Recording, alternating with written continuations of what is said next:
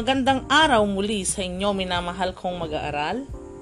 Ako si Ginang Marvelin Medrano Mauricio ng Bayabat National High School, ang iyong guro sa asignaturang Filipino. Nakahanda at sabik na bang mag-aral at matuto?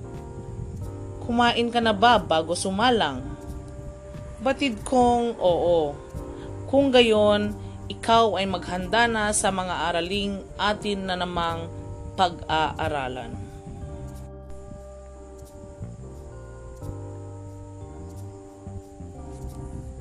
Inyong napag-aralan ang tungkol sa paghahambing.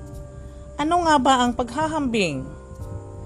Ang paghahambing ay may dalawang uri ang dalawang uri ng paghahambing ay paghahambing na magkatulad at paghahambing na di magkatulad. Nagagamit ang paghahambing sa paglalarawan ng pagkakaiba at pagkakatulad ng mga katangian ng tao, bagay, pangyayari at iba pa na makatutulong sa kabisaan ng pagpapakilala ng anumang paksa. So ngayon ay dadako na tayo sa susunod nating aralin, ang epiko.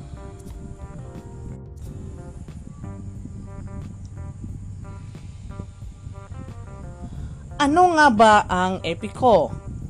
Ang epiko ay akdang pampanitikang nagmula sa iba't ibang pangkat etniko, rehiyon o lalawigan ng bansa.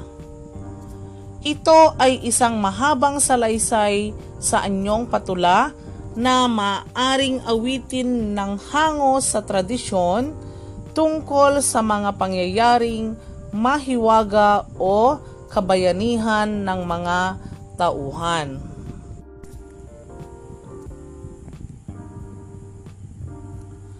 upang maging maayos ang daloy ng isang epiko, ito ay ginagamitan ng mga teknik sa pagpapalawak ng paksa.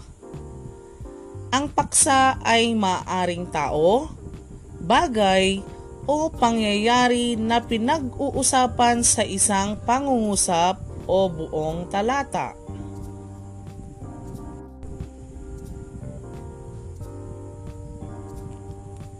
Ano-ano ang mga teknik sa pagpapalawak ng paksa?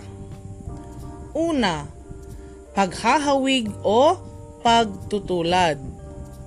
Ang mga bagay na magkakatulad ay pinaghahambing upang mapalitaw ang kanilang mga tiyak na katangian.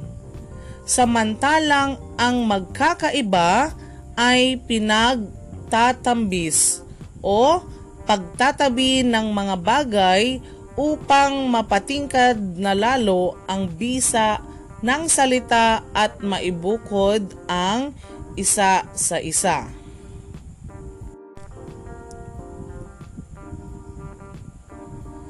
Pangalawa ay ang pagbibigay definisyon. Ang mga salitang hindi agad agad nang iintindihan ay kailangang bigyan ng definisyon. Ito ay mga bagay o kaisipan na kailangang higit na masaklaw ng pagpapaliwanag.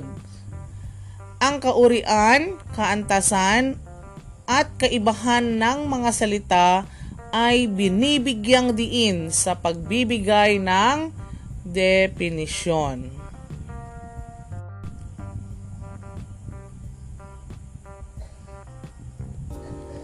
Pangatlo ay pagsusuri.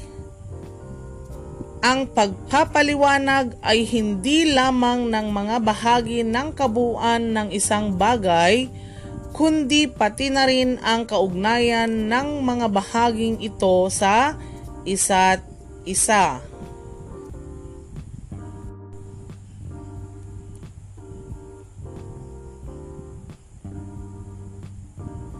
Ngayon ay aking aalamin kung ano ang iyong natutunan sa ating aralin.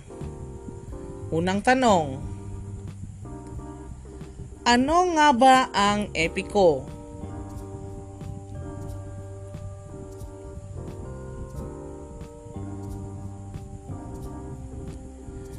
Tama. Ang epiko ay akdang pampanitikang nagmula sa iba't ibang pangkat etniko, rehiyon o lalawigan ng bansa. Ito ay isang mahabang salaysay sa anyong patula na maaring awitin na hango sa tradisyon tungkol sa mga pangyayaring mahiwaga o kabayanihan ng mga tauhan.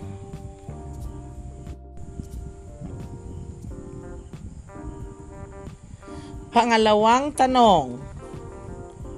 Ano ang ginagamit upang mas maging maayos ang daloy ng isang epiko? Inuulit ko. Ano ang ginagamit upang mas maging maayos ang daloy ng isang epiko?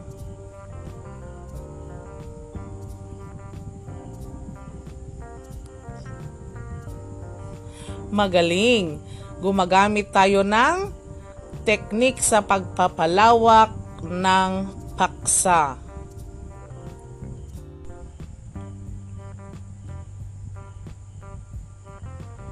Pangatlong tanong. Ano-ano ang iba't ibang teknik sa pagpapalawak ng paksa? Uulitin ko, ano-ano ang iba't ibang teknik sa pagpapalawak ng paksa?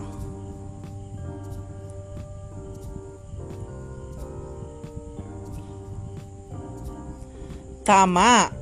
Ito ay paghahawig o pagtutulad, pagbibigay definisyon at pagsusuri.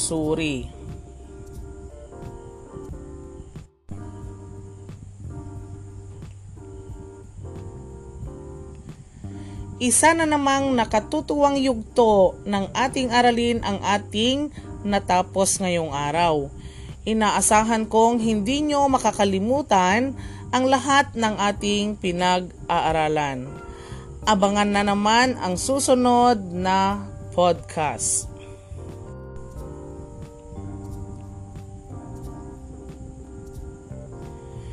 Binabati kita sa masaya at matagumpay mong pakikinig at pakikilahok sa ating aralin.